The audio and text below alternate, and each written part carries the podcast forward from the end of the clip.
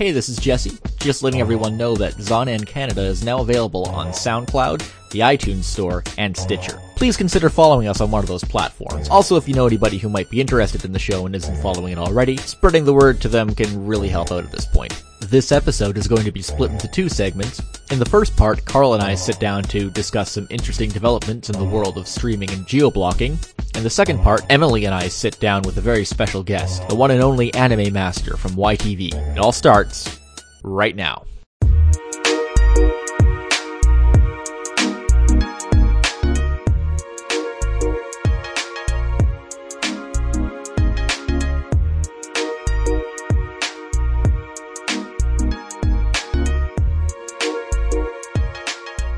So I got an interview, but before we get to that, there's a, a couple things I wanted to cover. Just tonight, we heard the announcement that there's a new Fruits Basket manga coming. Yes, and an incredibly vague announcement that I think the original anime is running on Animax, but it's not clear that it's the original Well- anime. So But it's Animax. it's so- probably it's probably the original.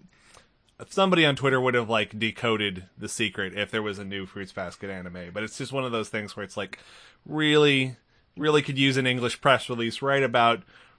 You've hopefully had one by the time this episode goes live. yeah, we'll we'll see. Uh, this does remind me of a couple things. One, I still actually have not finished the original manga, and two, it, it also reminds me of that horrible article I wrote for uh, Protoculture Addicts back in like 2005, saying that Fruits Basket air on YTV. Don't read it. Don't look for it, please. I, but I'm a little scared because Lance just said on Twitter today that I think he's going to start covering Protoculture Addicts on uh, Anime Nostalgia Bomb. So, uh, Oh, can't can't wait to see that on Lance's site. It's gonna be good times. Uh, yeah, it's. Uh... All right. Anyway, a few things to cover. As you may remember from a couple episodes ago, we were talking about online streaming, and we were very uh, proudly advocating the use of Hola. But apparently, there are some issues with that. Uh, Carl, So it's a botnet, and they sell your bandwidth to uh, yeah, DDoS other people, which means basically ruin other websites for money. take take a step back. So, w what is the whole issue? What's what is the whole deal with with the free version of Hola? The free version of Hola. the whole idea is is that you, ideally, it should only be that you also act as an endpoint, so that if somebody for some reason, ridiculous reason, wants to watch Netflix Canada over in Netflix America, they can make somebody in the states can make themselves look Canadian by using your internet.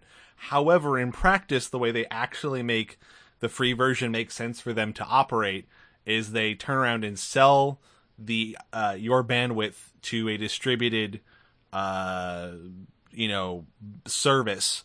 And really, what it means is they're selling your bandwidth to act as a DDoS, a distributed denial of service tool, which was used against various websites, including the notorious 8chan. Yeah, the, the article that broke this news was oddly sympathetic towards 8chan, so I don't know. I'm not a tech person, so I'm still kind of skeptical about this, but Carl says it's a bad thing. to It's an do. incredibly bad thing to do. It's like it's put this way: you don't DDoS things. You don't do, you don't you don't do denial of service because it's like it's a basic internet etiquette thing. You'd be like, I hate the crap that's coming out of your mouth, but I'm not going to punch you in the mouth for it because that's over the line. And DDoS is the internet equivalent of assault, so you can't do it. It's not cool, even for jerks. If you don't like jerks, you deal with jerks the appropriate legal way, not by buying bandwidth from a company, unknowingly selling it from its customers. And in general, you don't run a DDoS because the only way to do it is through fairly illegal means. Botnets that have been created through viruses, botnets that have been created through software that's supposed to be this great, great VPN deal, but is actually not. And unfortunately, the part that really sucks about this is we can't turn around and be like, "Hey, go on this other service," because they're, yeah, about yeah, well, that. Is, is there an alternative? What what can we do instead? Have friends in America who will set you up a VPN, or spend about. Yeah, I think you can supposedly set up a VPN. Like it's about three bucks a month for an actual VPN, and if you consider that you're already paying about seven a month for Netflix, like taking a slight surcharge on that is not the worst thing. Um, you know, I, I you you pay for more useless things on a daily basis, I guess. um, as we sit here yeah. sipping freaking Tim Hortons. Yeah, the ritual. Um, but anyway, because I'm an idiot, I still use Hola sometimes. Uh, pri- yeah, primarily. You can't see me, but I'm visually pretending to slap Jesse right now. Yeah. So, but here's the thing. One thing I was using it to, to test out the other day was Viewster. So, y- you may not be familiar with Viewster, mostly because they have done a terrible job of promoting their service here in North America. But Viewster is a UK based streaming service that has uh, been streaming a lot of anime content uh, in the UK and internationally.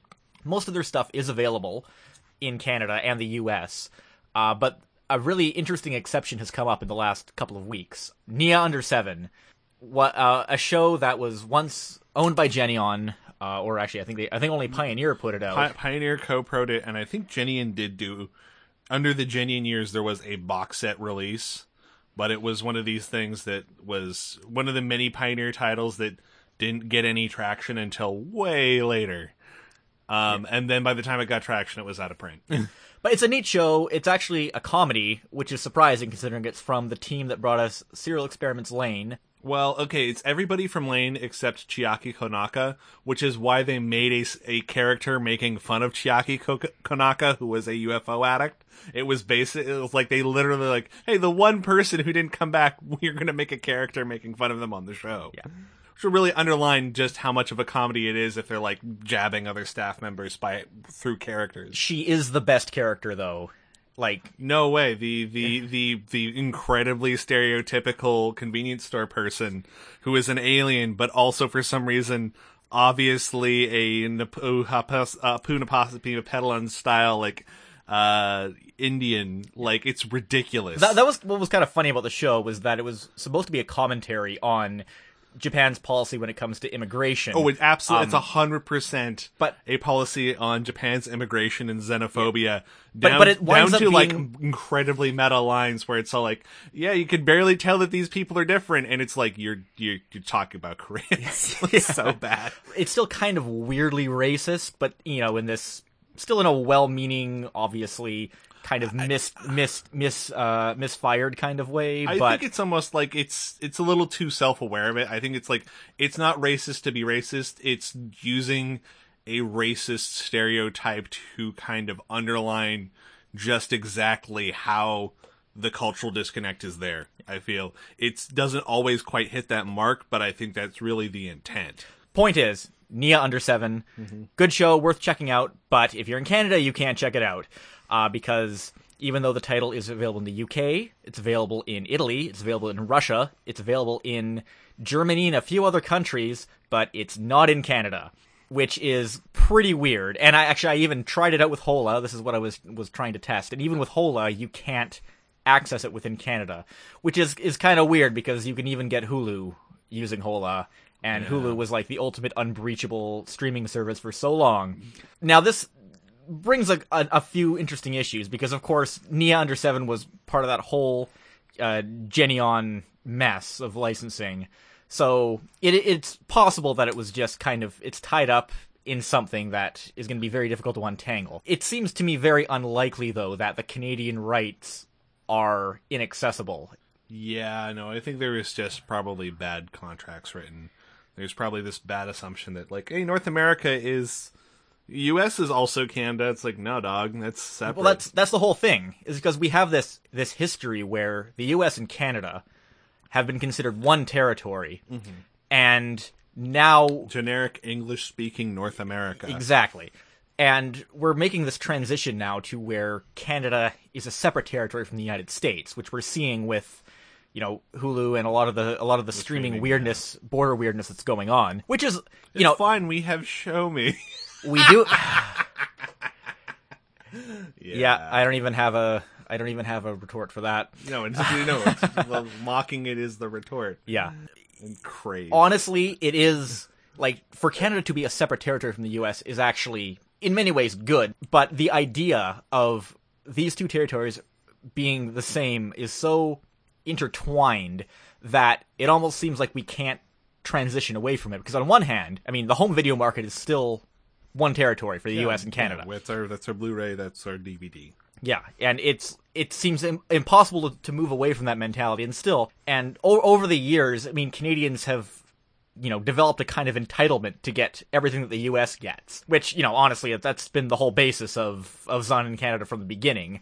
And mm-hmm. I don't think it's necessarily a, wrong, but it seems really weird that we could move 140 miles away. Um, not even that, excuse me, that's all the way to Seattle. It seems weird that literally 40 miles away, you can be like, hey, now you can stream this show. Yeah, it's just it, it it is very proprietary and it is it's incredibly artificial. It's all this hangover and institutional momentum from the idea that you know these things have to be separate for separate countries and when in fact the way the internet's set up is it would be vastly easier from a technical standpoint to just say everybody can stream this done yeah but the the thing is that in this case we don't really know what happened but the, no the, the speculation right now is that the Japanese licensor simply neglected to separate the U.S. and Canada and assumed that the U.S. rights were going to cover Canada. Yeah. Because that's traditionally how it's worked, and now we're kind of screwed over as a result. So if this is true, and you know, if if it's not true, there's still other instances that sort of reinforce this idea. Does this make Canada unique when it comes to this kind of situation, especially when it comes to anime? If Canada is going to become has become an, its own territory when it comes to streaming rights, is there still anything that sort of makes us special now that we can't argue that we're you know tied to the U.S. territory. The no, way I think that it makes us super special now, and yeah? in a way that's incredibly problematic because instead of it being like, oh yeah, this company has gotten rights to this show, and they're you know it's a U.S. company. Like you know, let's say let's say Funimation or Crunchyroll runs into this, where they, I mean, I don't think well, Crunchyroll seems incredibly diligent, and so does Funimation. But let's just edge case possibility, because yeah. if Viewster can run into it, it's now within the realm of possibility that somebody gets the rights to the U.S. release uh, for for streaming, and then is completely, you know, they missed Canada somehow.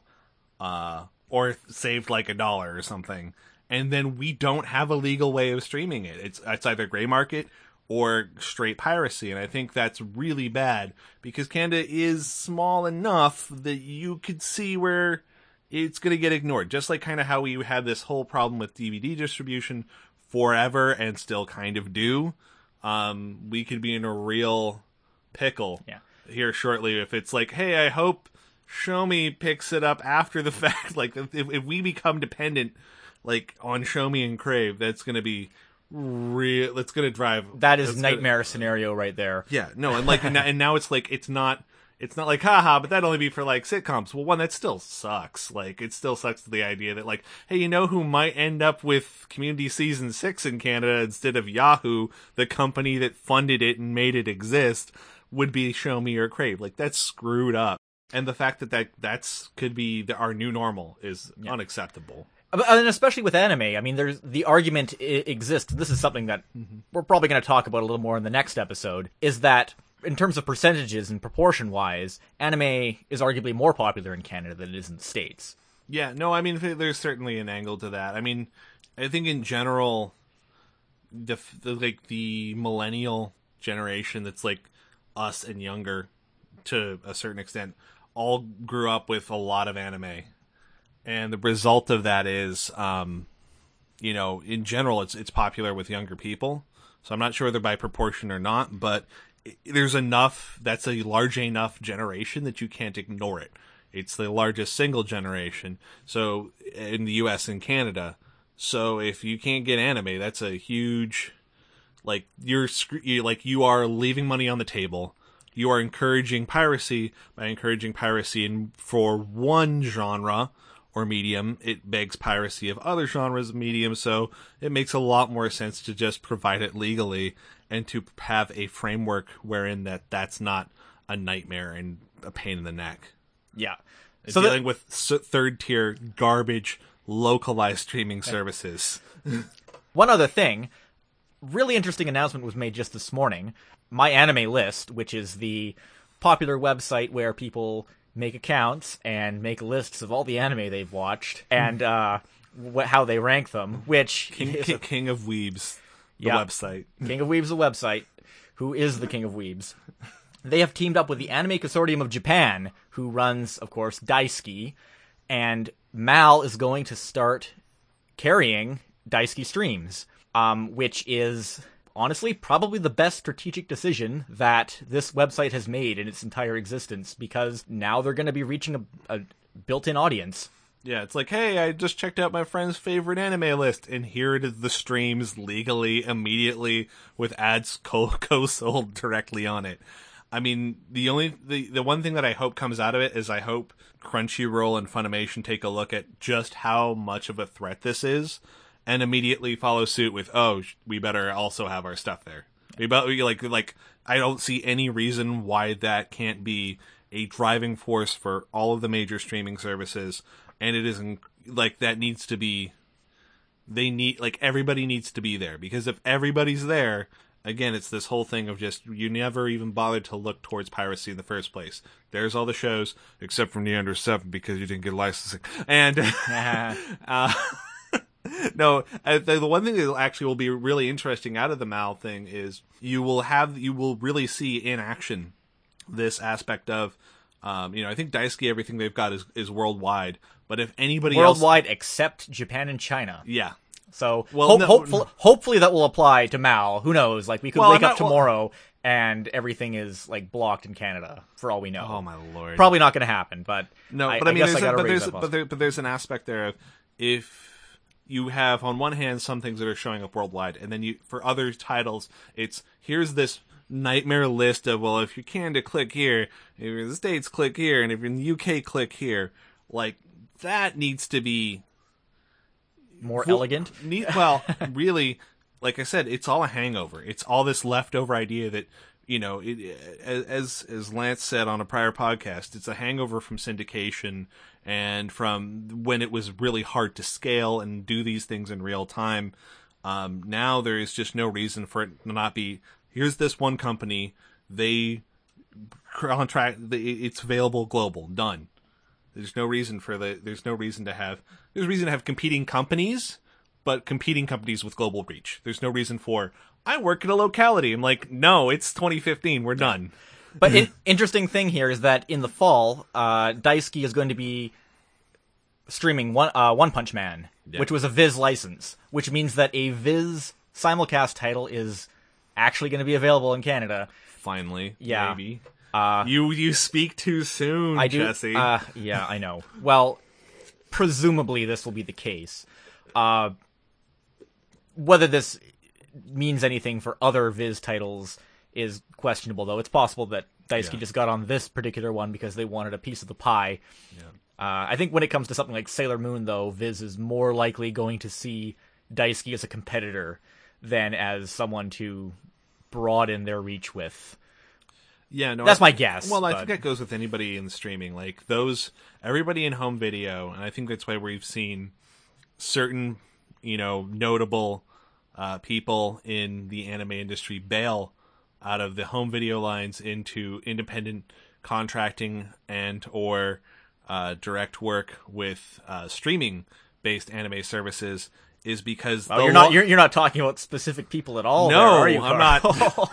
All right. So the reason we see people like Adam and uh, Sheehan and, and Lance Heiskell ba- bail, there is an aspect there of the next step is not being a regional licensor. That's done. That is a like I said, it's like that was that worked and it and it helped anime explode in in the U.S. and in North America kind of as a whole. Um, though I mean, it also left like it left money on the table and left fan fandom on the table in Canada in a in a big way, and that's done. Like the the new game is is the show is running you know day and date everywhere. Everybody's getting into it at the same time. Everybody's making money on it in that one shot, and then in additional shots, if it turns out to be hotter than they expect, then they can come back and loop back for additional merch. If they didn't plan for that, they can loop in on you know some some Blu-ray and di- like the physical releases can be staged but the participatory release is a united thing and arguably it has been for 15 years now because people have been streaming fan subs online that long but now it's a a global thing and you actually make money at it well, how long will it take to bring all the all, the parties in kicking and screaming? That's the big question. uh, it's just how long do they take for them to go out of business Oh, no. Ooh, no I'm, yeah. no i don't think that i don't think i think the companies are I, I don't think we'll see things go out of business i think we can see mergers for sure i think we can see some of these places you know, oh, I'm I had I had your set of streaming rights for this country and and and so on. Like I think a lot of the people who Funimation partner with internationally, I think honestly, like you could say, eh, just make that one company that that can actually compete against Crunchyroll, um, as a international company because the idea that you're just working in a region, again, done. So anyway, uh, I think we should get on to this interview now.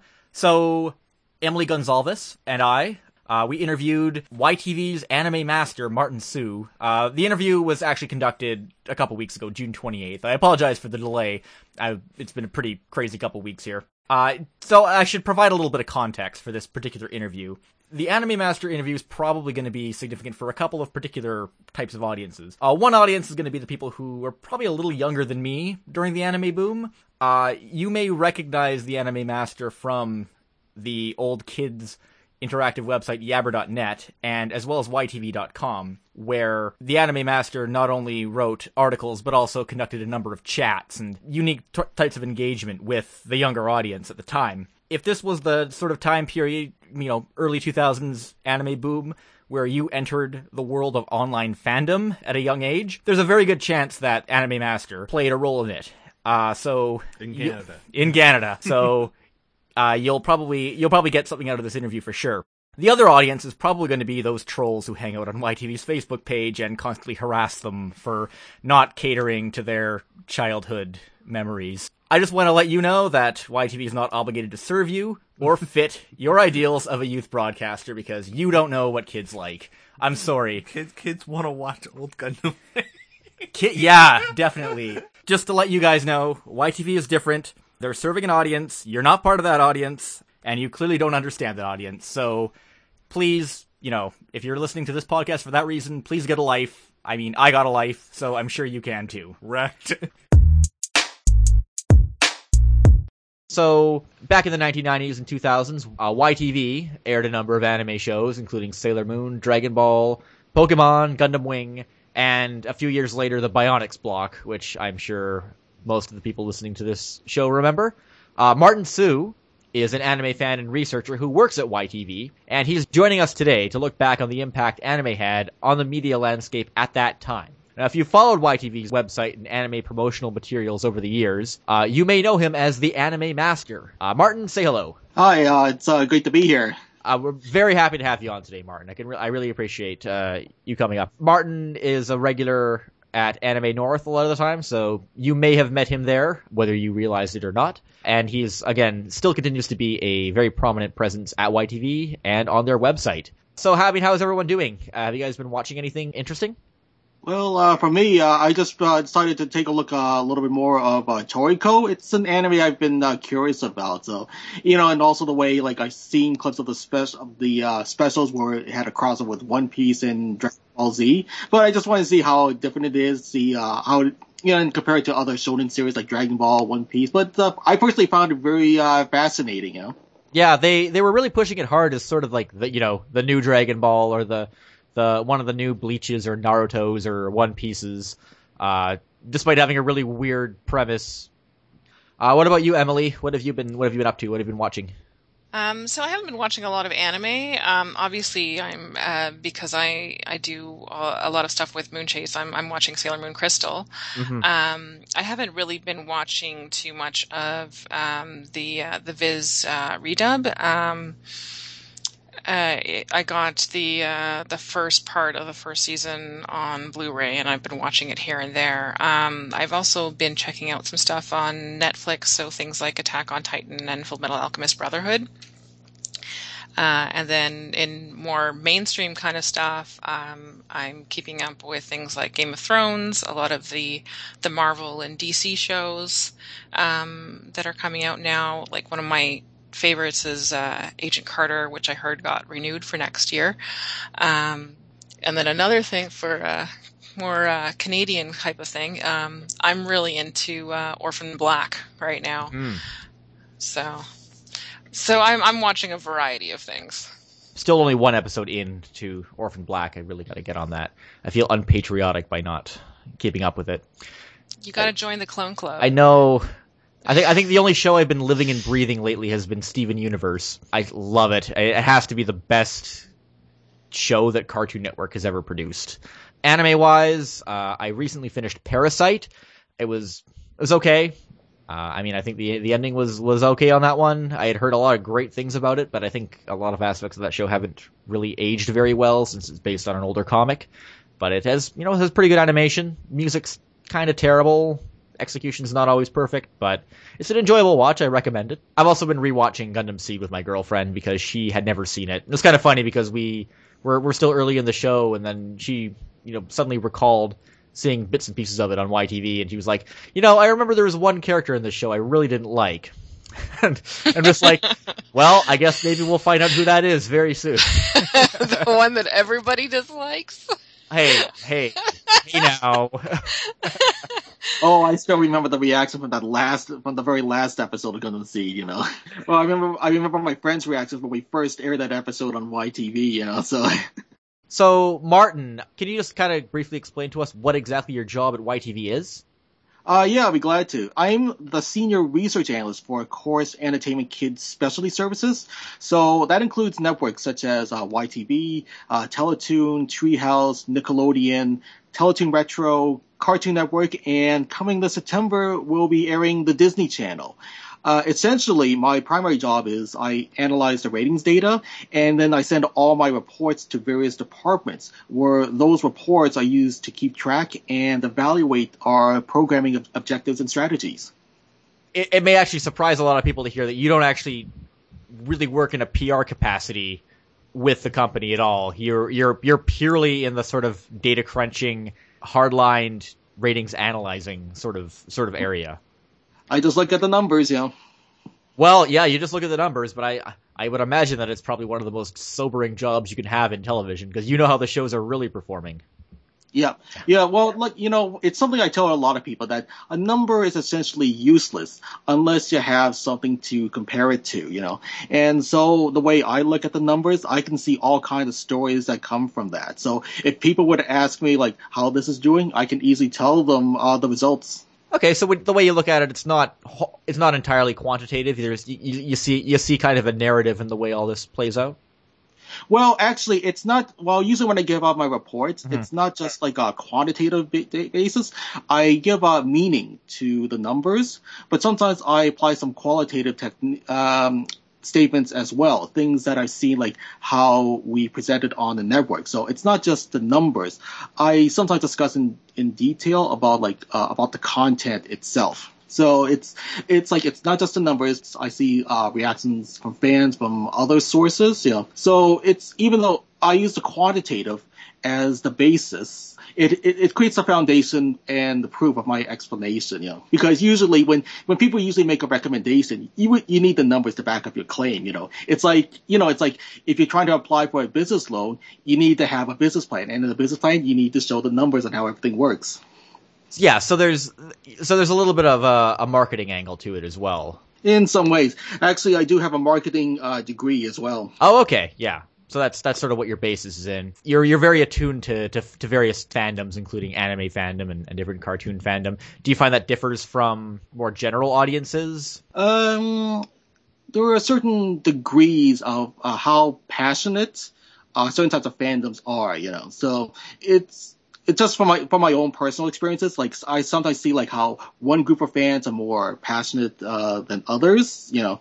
But but like I said, in, in my job, it's like uh, you know the numbers just speak for themselves, you know. So I look at all different kinds of things, not just the numbers. I do additional research uh, outside of that. You know, uh, a lot of my a lot of my research is based on the numbers, but sometimes I add some additional text uh, beyond that, some qualitative statements to go along with that. So you are a fan yourself. Uh, I mean, did you watch YTV as a kid? Any particular shows that you liked or stuck with you? Well, actually, uh, when YTV first came out, uh, well, when it came, first came into existence, I was in grade 12 at the time. But actually, I did watch anime before uh, YTV's launch. Mm-hmm. So, for example, in the 70s, um, there was Star Blazers or Space Space Battleship Yamato on WTV. Uh, Global, they had Battle of the Planets. And uh, TVO, they had uh, Fables of the Green Forest and Tales of Magic. But uh, when we got into the 80s, uh, we had more titles. So, you know, I remember Global, they had Astro Boy. Uh, CH11 Ontario, they had Thunderbirds 2086. Uh, Omni, which well, actually, it was called CFMT at the time, but they yeah, I don't, th- I don't think it was Omni back in the '80s. Yeah. yeah. They used to. They, uh, I remember when they first aired uh, Voltron. There was uh, Force Five, uh, Tekkaman, and and actually one of the breakthrough animes in the '80s uh, when WTV showed uh, Robotech. But actually, when um, in YTV's earliest years. So um, some of the anime that they aired uh, that included Saber Rider and the Star Sheriffs and Samurai Pizza Cats. But uh, YTV also aired the Vancouver dubbed uh, Dragon Ball in the early years as well. Yeah, that was a few years later in about 95, 96. Uh, mm. and yeah, that one definitely, uh, Dragon Ball definitely stuck a lot more here because it was an early example of a show that was just kind of floundering around in syndication, but was able to, you know, grab a, a firmer national audience in Canada. And I know a lot of a lot of the shows you mentioned before they aired on they were local broadcasts in Toronto. But uh, I mean, I, I, guess apart from Battle of the Planets on Global, which I guess would have aired in global stations around the, the around the country. But then YTV just so, sort of marked that with with Saber Rider, which that was like the one of the big examples of of a show that was uh, airing in, in specific mar- markets, but on YTV it sort of took on this new context as something airing nationally that the whole country could watch at the same time. Yeah. Yeah. So when did you start working at YTV? What uh, and what shows were were running on there at the time? Uh, well, actually, I started working with Corus in uh, August of uh, 2000. So that means by uh, by August this year, I'll be with the company for 15 years. Um, but at that time, you know, when I got started there, uh, YTV already started airing a number of anime, such as uh, Pokemon, Digimon, uh, Dragon Ball Z, Sailor Moon, and Monster Rancher. And so when I got started, uh, Pokemon was the dominant anime force at the time. Uh, my debut year, it took place um, near the end of the Pokemon Orange Island episodes and around the start of the Johto Saga. And so in the fall season of my debut year, uh, that's when YTV started uh, adding in uh, Gundam Wing, uh, Vision of es- Escaflowne, and Teletoon. Uh, they started airing uh, Card Captors. Yeah, that was definitely an interesting season because we saw, you know, Escaflowne was, you know, kind of prospering in that in a, in a prime time slot, and then we had the Gundam Wing thing in the evening, and then it wasn't really taking off too much on Teletoon, but they they had uh, they had picked up card captors through through Nelvana, I suppose. Well, let's not forget that uh, when Teletoon uh, got started in the very first year, they also aired uh, Dragon Ball Z, the first thirteen episodes. Yes, they ran. They I think they were the first Canadian broadcaster to run it, but they ran it at like eleven thirty at night, and it was just those first thirteen episodes over and over again. Yeah, and there were also a couple of uh, uh, anime movies, you know, like uh, Ninja Scroll, Wings of Honneamise, and uh, Macross Plus. Yeah, also, I know that yeah, I, again, Teletoon was running DBZ over and over. It did it did show up on YTV shortly after that, but if I recall correctly, even YTV only at first ran the show at like 1 a.m. Uh, just sort of as a replacement for the old Dragon Ball, which was running at 1 a.m. for a while, and it didn't actually make the move back to weekdays and and or, or weekday afternoon time slots until it had sort of hit in the U.S. Well, uh, actually, no, actually, uh, actually, during a time when I got started on uh, YTV, Dragon Ball was also airing somewhere along. I think it was probably on the Saturday mornings as well. Oh, okay. So because around the time when Pokemon was very dominant, at the time we were also airing other series like on Saturday morning, not just Pokemon, but I remember I remember uh, YTV airing like uh, Digimon and Dragon Ball Z on Saturday mornings. You know, but at some point, you know, all, all those shows also found a way on weekday afternoons. So, for example, Pokemon, it got it, they made their debut like on a Sunday morning, but at some point later on, they started airing uh, uh, five days a week on uh, the Zone on the weekday afternoons. And you know, sure enough, uh, Dragon Ball Z and Digimon also followed as well. But regardless of you know whether these shows were being geared from a U.S. perspective or a Canadian perspective, there was still this sort of general frenzy going on in the early 2000s when the the anime fad mm-hmm. was like it seemed the anime anime as a fad was just starting to grow at that time, and it was during that time that uh, you know Martin's moniker as as the anime master started to to appear in places at at YTV. Uh, Martin, what what like how did that really happen? How did how did you become known as the anime master? Well, during the early years of my Corus career, uh, YTV had a sister website at the time called Yabanet. So uh, our interactive department they knew about my knowledge of anime at the time, and so they approached me to ask me if I was interested in doing a Stump the Anime Master web ch- chat for the test. So uh, I agreed, and the first test was so successful that Interactive decided to create a special series of six weekly Stump the Anime Master chats that summer. And uh, so the Stump the Anime Master website event, well, that was also very well received in Yab- Yabanet. Actually, uh, it earned me a uh, Samurai Award for initiative. And the Samurai Award, that's usually given to uh, employees for putting Corus's values into action. You know, actually, even though uh, the Yabanet, the Yabanet website uh, ceased to exist at the time, what happened is that they decided to transfer some of the popular activities and transfer that to uh, the YTV website. So during the majority of the 2000 decade, uh, I was able to contribute articles uh, which helped to promote anime conventions, uh, also to encourage fans to look at and appreciate anime, anime in various ways. And uh, there's also feature interviews with voice actors. So at that time, I like interviewed over uh, 60 voice actors, but a lot of credit for the existence of the Anime Master goes to my friend Jennifer Krebs how often did the anime master get stumped? Well, uh, hmm. On average, um, I'd say, um, I'd say a range would go from three to five uh, on per chat. Oh, okay. You know, you were still fighting to hold that that uh, that title as anime master. Well, I was, but one of the things I was hoping what the web chats uh, had done for our fans is that it encouraged them to look at more about the animes that they love. You know, find out new information that they've never seen uh, before on it. You know also gives them a chance like to know uh what else like Japan has or like yeah. oh here's something that's coming up that Japan is airing. It's like you know it's like for example I remember in the Yu-Gi-Oh chat you know at the time when we got started you know like at that time when we started airing Yu-Gi-Oh I already learned about the existence of the Egyptian god cards. Yeah. So do you think that Canadian kids were getting kind of a taste of something that I know a lot of U.S. viewers wouldn't get, or people in different countries wouldn't get, or different Western countries, I guess. I think so because you know usually I, I guess this is one of those rare moments where we create an opportunity for uh, young anime viewers to have a chance to talk with somebody who knows uh, a lot about it. You know, and this gives me a chance like uh, to create some inspiration. So like there's so much out there, you know, and what you see out there, that's just the tip of the iceberg, you know. So I'm hoping that the chats create like a huge impact, like, you know, create a better appreciation, uh, for the anime that we show, but also to encourage that, you know, everybody has a potential to become like an anime master as well, knowing that there's, uh, so much to see and appreciate. You know, so it's like, it's, I don't, I don't try to, like, I'm not here to say like I'm the best, you know, but I just want to say like, I've studied a lot of it, but I just want to use that opportunity to you know share that with the fans as well. Did you have fun, like, sort of representing anime for the station? I know you still write some pieces as anime master on the website today.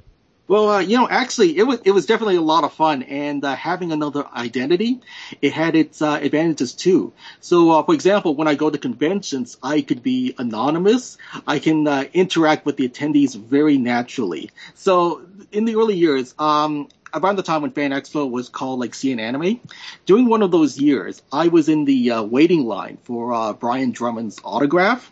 And so the person beside me was asking me if I knew about the Anime Master Chat, and he was saying he, he knew he had some questions he figured that would stump him. That person never realized uh, who he was talking to this whole time. Wow, yeah. So it just, how how, just, how would he? What like what, what like uh, I'm well you're a stealthy ninja, so I guess that makes sense. It's it's cool that YTV actually kind of has somebody to sort of cover conventions. I, I'm do any Canadian TV networks ever really send anyone to cons? I know, you know, I'm I'm out in Vancouver, so obviously. Well, actually, um, obviously, Space, I don't I don't see them, but Space has a has a huge presence at uh, at Fan Expo, um, and they've been doing that for a few years. Um, they had been going there, kind of, you know, having a booth there for a while, and then suddenly they decided to become a sponsor, and they started advertising Fan Expo on on their station. And that's when the attendance skyrocketed. Um, and the first year this happened, they were really unprepared for the massive jump in, in the crowd. Um, and, uh, and then the next year, you know, you thought you, you know, you thought they, they would be a little bit more prepared, but there's also, uh, when you're booking the, the space, um, you're, because of how far in advance they were booking the space, they actually couldn't have booked a bigger space at the time. So it was they had uh, it, it, took a little while to uh, to work it out so that they would have enough space for the amount of people who want to go. And now they've they've actually expanded. Um, to the point that they have taken over the entire convention yeah. center. You know, it's it's kind of funny how like media consolidation has brought like so many eyeballs and so much attention to like like brands like space and yet they're not they never seem to be ready to be sort of face their audience in like a like a convention context or anything like that. Well, actually, I found uh, space has gotten pretty good at it. Kind of depends on the year. That I, I, think it's taken a little bit of time for them to kind of figure out, you know, what the best way is to to approach it. Um, I know there was um, a, a, few years ago. Um, that uh, AJ had actually um, ended up moderating one of the panels with a guest, and uh, it was it's one of those intermittent interaction uh, kind of sessions, and um, it ended up being a little bit too much like we were watching an interview on TV because he ended up doing most of the questions, and so a lot of people in the audience couldn't really ask questions. Um, and and I think a lot of people were kind of disappointed about that.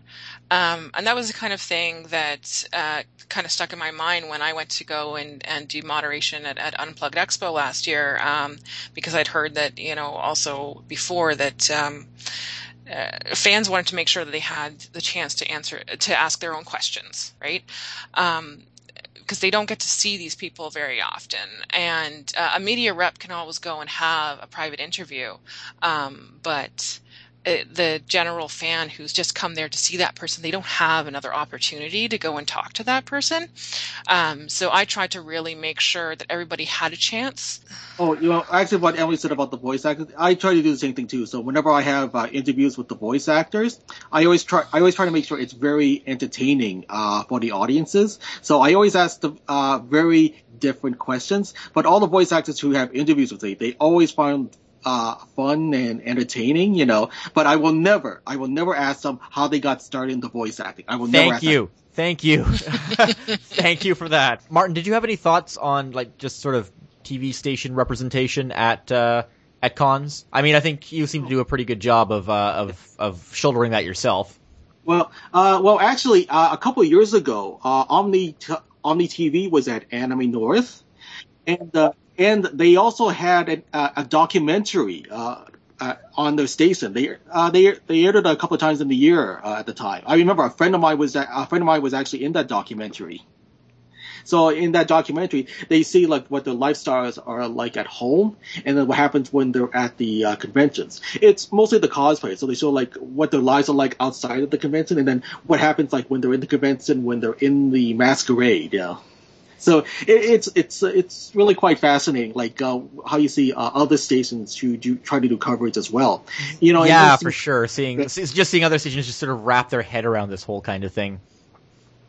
Yeah, and uh, you know, interesting thing. Um, well, here's here's an interesting little thing based on the numbers uh, that I got from Anime North at one time. So the year after uh, YTV uh, aired live at Anime North, well, the very next year, the attendance for Anime North increased by 60%. Which year was that? Uh, it was around, well, it was, well, we aired live around 2003. So in 2004, the attendance increased by 60%. That's also the year that Inuyasha premiered on YTV. Uh, was it not?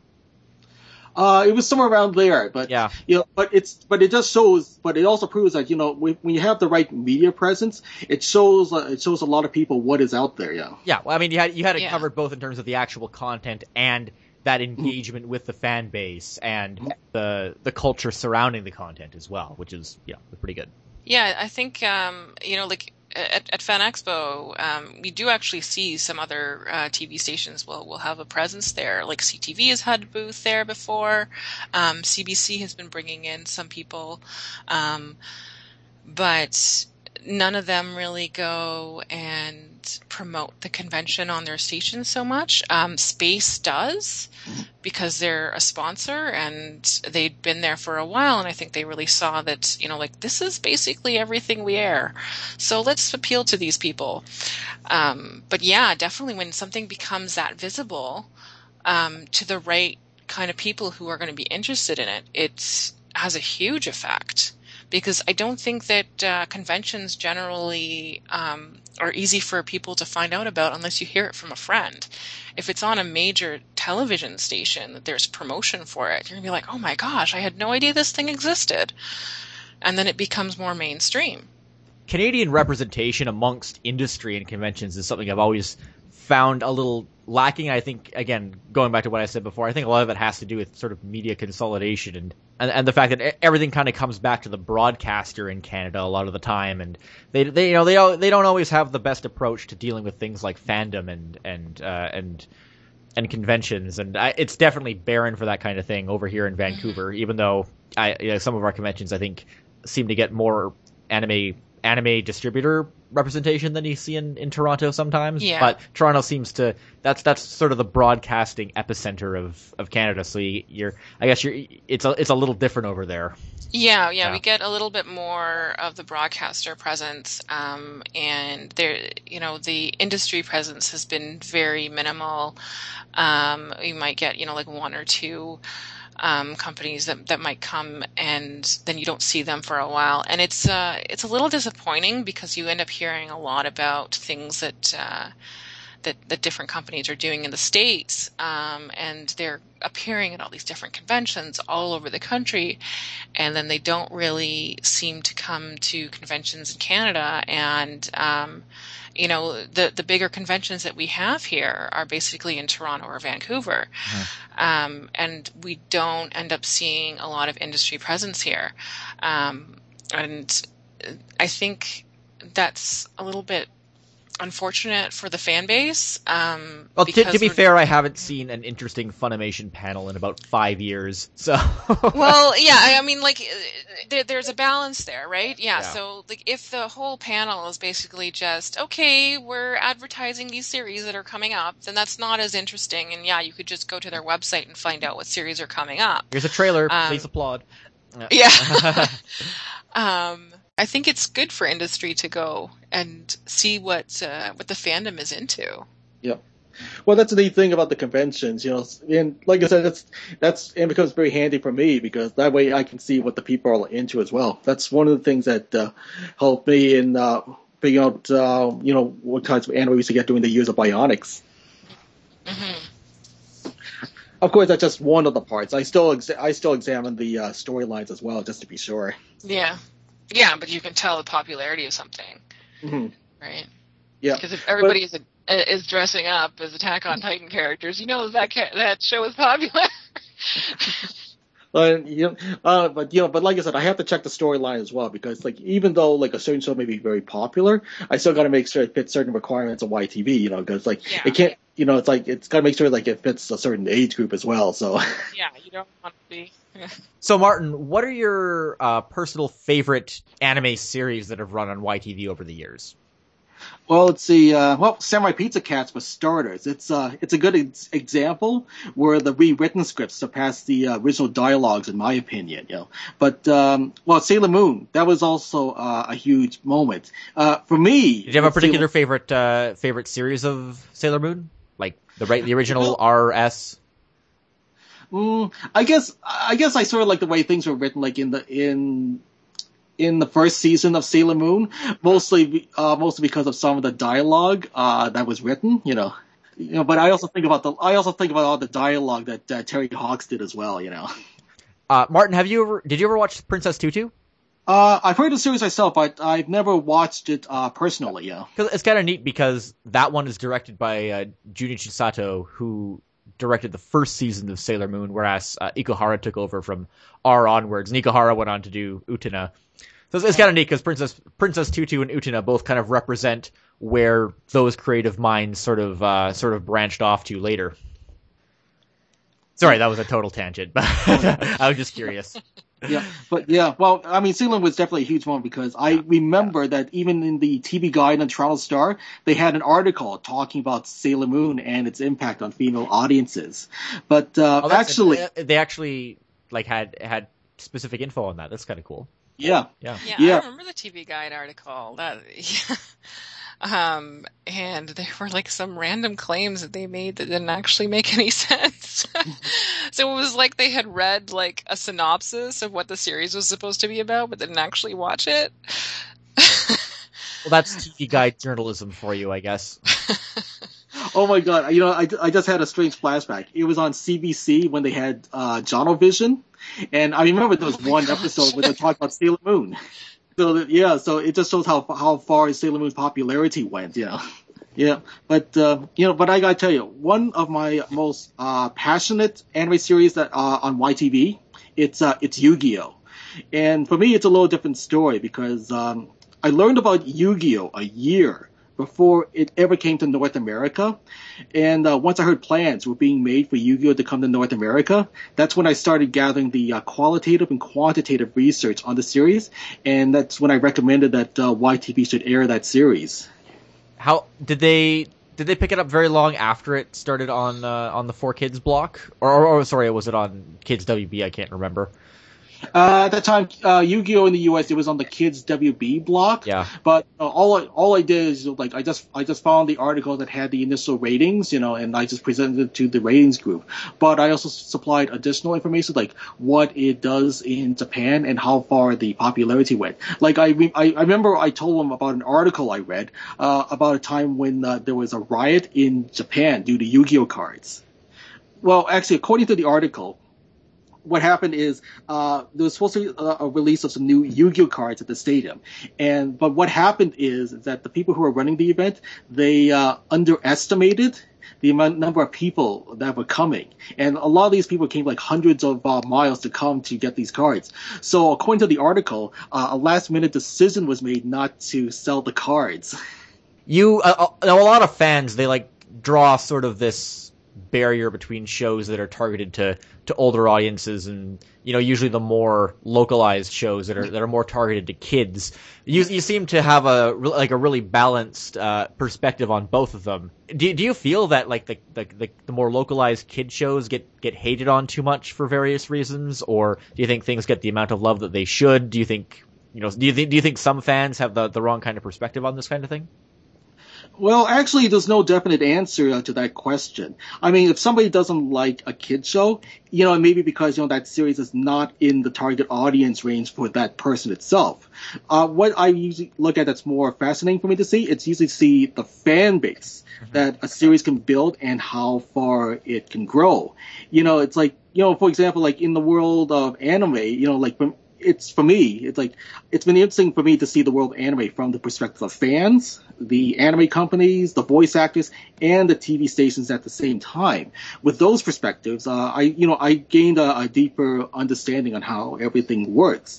I've always, from that experience, I've always learned that in order to become a better fan, one has to learn to observe from different perspectives and understand the world from all aspects. Some people hate on the the these more younger skewing shows a lot of the time, but I mean it's important to have them on there because how else are kids gonna? It, it's so troubling to know that some kids like go on Google to look up info on their on a show they love just to see a bunch of like bitter adults hating on it for being too localized or, or something like that. Yeah, but like I said, we just got to look at it from different perspectives. Yeah. You know. Have you had an experience where you've had to watch a show that you really love performing badly and the ratings are getting can like uh, like I can imagine that would be a, like a really traumatizing experience if you're if you're really connected to a show or, or like does it feel conflicting or have you just become used to that kind of thing? Well, yeah, you know, like it can be disappointing at times, but you know what? These things happen. You know, sometimes you know, like especially you know, like if there isn't like a strong enough audience for the series, you know. But you know, sometimes you know this can be an, an advantage at the same time because you know if you if you can cancel one series, at least that gives you an opportunity to introduce the audience to something else, you know, that entertains things in a different way, you know. It's, you know, for me, I know the business, be, I know the business behind it, you know. So it's like, if I see the ratings for my past, it's like, yeah, I am, you know, I, I understand, you know. But like I said, there's so many things that, that can happen to uh, to a show. But you know, for me, uh, I try I try to look at things rationally. I try to keep things uh, professional. You know. But like I said, whether the show goes on or not, that's that's not my decision, you know. So so just even as a fan, you don't you don't find it too hard to sort of remove yourself from uh, from that perspective when you're dealing with it in a, a sort of a professional context. Well, like I, like I said, I, I again, if I if I if I hear like something's going to get canceled, uh, again, I try to as like as a fan, as a better fan, I try to look at things from different perspectives. You know, sometimes if something gets canceled, I look at, I try to look at the reasons uh, behind that. You know, of course, I won't have like all the answers, but it's like I I share the understanding for that. It's like I may not agree with it necessarily, but I do understand. So, do you feel that anime fandom in Canada is is really unique from what we see in other countries, like uh, I mean, Asian countries or even the United States? Uh, and if so, do you think there's any reason for that? Well, I remember that uh, during my trips to Taiwan, I was uh, fortunate to find like a lot of large anime merchandise sources in Taipei, and a lot of of that merchandise goes to uh, One Piece. It's very popular there. Like if yeah, you go, not here. it's kind of. No, I mean, if you go to that one store, you see all different kinds of One Piece merchandise. You know, like if you're a One Piece fan, it's one. It's gonna be One Piece heaven. You know, but uh, but you know, for the Canadian fandom, well, let's take a look at uh, Sailor Moon on a side note. You know, so as you know, all the original voice work was done for Sailor Moon, and that was all it, that was all done in Toronto. And we've seen how well uh, Sailor Moon did on uh, YTV on various time slots. You know, so as a result, you know, the fandom for the series rose in Canada more quickly in the U.S. And you know, at that time, the U.S. put in very odd like late night or early morning time slots. Yeah, know? well, it was just it was only airing in specific markets. It, it, it didn't yeah. air nationally there till uh, yeah. till like, USA Network got it, I think. There are some differences here and there between Canada and the U.S., but I think it just shows that sometimes if something is made in Canada, I think it, it it shows it's how it's uh, treated. A, may show how it's treated a little bit differently in Canada in a way, you know. It's too bad. It's too bad. Pretty Cure couldn't uh, couldn't hit quite the same way though. Yeah. Yeah. But again, like I said, there's all kind of factors. Yeah. That you know that determines like how well a series is going to do. You know, you know, I sometimes I've seen some I've seen attempts at some series and then they just get canceled because like some people say, oh, this series is, is a clone of this one, or it just doesn't appeal to it, or the or it's just presented in the wrong way. You know.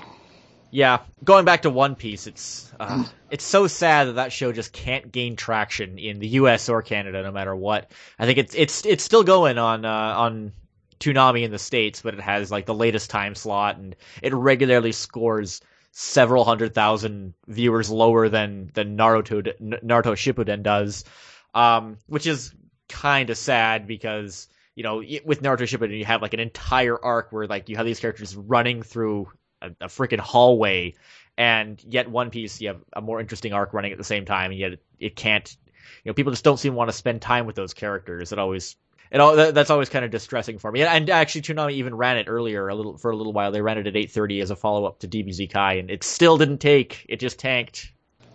Uh, I well with One Piece, I it's hard to say with One Piece. It's, it's personally, I think it's a different case because sometimes, like, because there's just so many episodes of One Piece out there, sometimes it's very difficult to absorb everything, you know. So, you know, and, or for all we know, it's because there just might be other ways to look at uh, One Piece. You know, like you know, there's a simulcast, there is uh, there's the wikis. You can see like the synopsis of the latest chapters. People can go up to the manga, which is like ahead of the anime, but there's maybe so much to absorb at the time. Where some series may be easier to get into the story. You know. So Martin, you were fortunate to be at YTV when you know a number of really great anime shows were running on on the station. Are there any shows that you know did not show up on the station either you know during the Bionix period or or after that you really wish could have shown up, but for you know, for whatever reason couldn't, and you know ship has sailed, the hype has died down on the show. There's really no chance we'll ever see it on TV again because the the opportunity's gone. Well, you know, actually, um, actually, all the shows that I hope would appear on YTV did appear, and they all delivered great audiences. Uh, but Naruto Shippuden was probably the one series, uh, you know, that didn't air. But keep in mind that you know by that time the schedule was already shifting already. Yeah. You know? So, but everything that, but everything like uh, that I personally hope that I figured would be a great, uh, would great generate great audiences. You know, uh, every, everything that I suggested, it did work out. You know. Actually, I was gonna. What, what about what about FMA Brotherhood? I know that one went to Super Channel, or is that what they call it Canadian Television Purgatory? Now it's on Netflix. It is on Netflix. Uh, actually, I think they're still missing uh, the last few episodes, but it all depends on timing, you know. You know, but like I said, I'm I'm glad with uh, I'm I'm just glad with the with the, everything with all the anime that we aired and the impact it had, you know. Yeah. Uh, so just going back to to cons, uh, as a frequent congoer in the Toronto area, can you talk a bit about the connections between broadcast and the popularity and importance of, of conventions for, for Canadian anime fandom? Well, you know, the neat thing about uh, attending conventions, it it creates a good opportunity to see like what new programs are trending and which ones you know like are trending and also exciting uh, to the fans. So you know, like for example, like there was that one year where Naruto was in demand, and there was the, the other year we had Bleach, and then the next year you know we had uh, Death Note. You know, but uh, you know conventions are definitely a, a, good way to see what is influenced people. You know, it gives a chance to see uh, what characters are dressing up or what types of merchandise they uh, purchase. But I think the best thing about uh, the conventions it's it's one of the best ways to bring people together that are passionate about a genre together, you know. And you know, like for example, when it comes to being an anime nerd, you could you could talk to various people and you can see how passionate uh, they are, you know. But it, I think the other neat thing is that when it comes to conventions, you know your audience, and sometimes one of the things I've learned is like if you know where your audience is, if you give them the message, they will deliver it for you. Actually, it sort of reminds me about that time uh, where I was able to do the uh, announcement about uh, YTV airing The Legend of Korra a few years ago. yeah, that was no- that was notable because they they wound up airing it very close to the premiere in the states rather than waiting until the fall. Oh, but you, you just seen what the reaction was like uh, yeah. when he made the announcement at the opening and closing ceremonies at Anime North.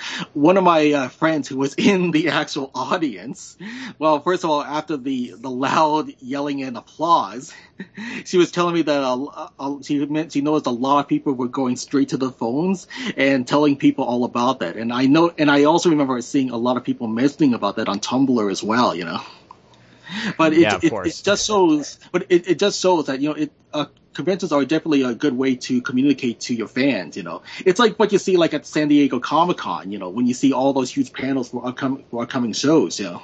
Mm-hmm. Yeah, if only Korra could have maintained that uh, that frenzy. Well, I guess it did a little bit, but I think after season two, it seemed to kind of fizzle out a little bit with a lot of people. It did. The whole thing did air on Canadian TV, though, right? Uh, we've in different ways, whether it's yeah. on air or on the websites. You know. I th- uh, I did, wasn't Nickelodeon Canada going to air three and four. Oh, we yeah we, we yeah we already did that. Oh, okay. Yeah. Oh, cool. yeah, but you know, but we but we showed it in different ways. So like like I said, we had, we aired it on on air, but also we've also aired uh, episodes online as well. Do you think that um, that there's going to be eh, any more kinds of announcements like that in the future? Like, is is that something that, that YTV is is looking at at um, at announcing like a s- select number of shows? It really, it you know, if well, let me do it this way: if if we if we were to do this at Anime North, it really depends on what shows and how it connects with the audience, you know. Mm-hmm. But you know, but like I said, if if but like I said, if, if it was up to me, you know, like um, but like us, if we wanted to, it like I said, it all depends on the connection, you know. Mm-hmm. I, I also remember when when you had uh, announced that uh, that Legend of Korra, you had uh, mentioned that uh, some of the the fan reaction afterwards was. Um, a little bit strange for you because uh, you're normally very low key at conventions. Nobody really knows who you are, and and then suddenly you were very visible. And and you had mentioned that uh, someone even came and asked you for an autograph. What was it like for you to suddenly transition between being, you know, like almost like a fan, just yeah. just a fan who was there, to being somebody who was really representing YTV there visibly? For me, I found it a little awkward because like somebody asked me to autograph his shirt because like why me? Like I'm not like I'm not a That, voice does, actor. that does sound kind of awkward. It's like why me? It's like uh, I, I'm not I'm not a voice actor. I'm not I'm not an industry specialist. You know, so I just found that uh, a little peculiar. You know. you know, it's like I'm I'm just not I'm just not anybody famous. It's like I just I just want to help to spread the word uh, for the fans. So, Martin, uh, before we finish off, any any shows that we should uh, be keeping an eye on in the future? Well, it's well what I, well, sorry, you- I, I'm, I'm not asking. Sorry, just to clarify, I'm not asking if you could if, if there's anything coming to YTV that hasn't been announced. I'm asking just shows out there that might be localized soon that you think the fandom here should uh, uh, be paying attention to.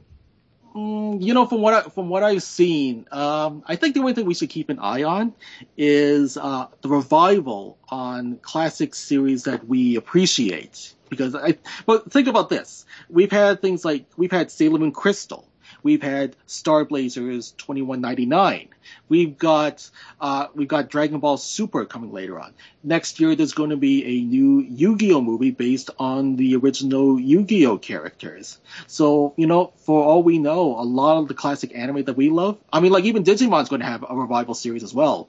So, you know, I think it just shows that I think people realize like a lot of anime that we love and this, I guess they're still going to try to find ways to uh, create revisions on that. I think that's one thing that might be interesting to observe, you know. And ba- and Battle of the Planets, of course. Oh yes, Battle of the Planets. Oh yes. Oh yes, that that yeah with uh with the new Battle of the Planets uh from uh Novana, yes. Yeah. So, but it, it just it just show you know it just shows that you know, there's so much out there to see. Okay. Well, Martin, Emily, uh, thanks a bunch for coming on today. It was great. Thanks for having us. Uh, it's it, it was great uh, being here. Well, hope you enjoyed Zonan Canada. Big thanks to the Anime Master for revealing his identity for us today. You can find Emily at moon-chase.com. Do not forget the hyphen. You can find Carl's music, including the music that you heard on the show today, at ultraklystron.com. If you want to contact me, I'm on Twitter at Zonan Canada, or you can use the contact form at zonan.ca. If you know anybody who might be interested in the show, please recommend it. Follow us on iTunes and Stitcher and SoundCloud if you can. Thanks a lot. See you again.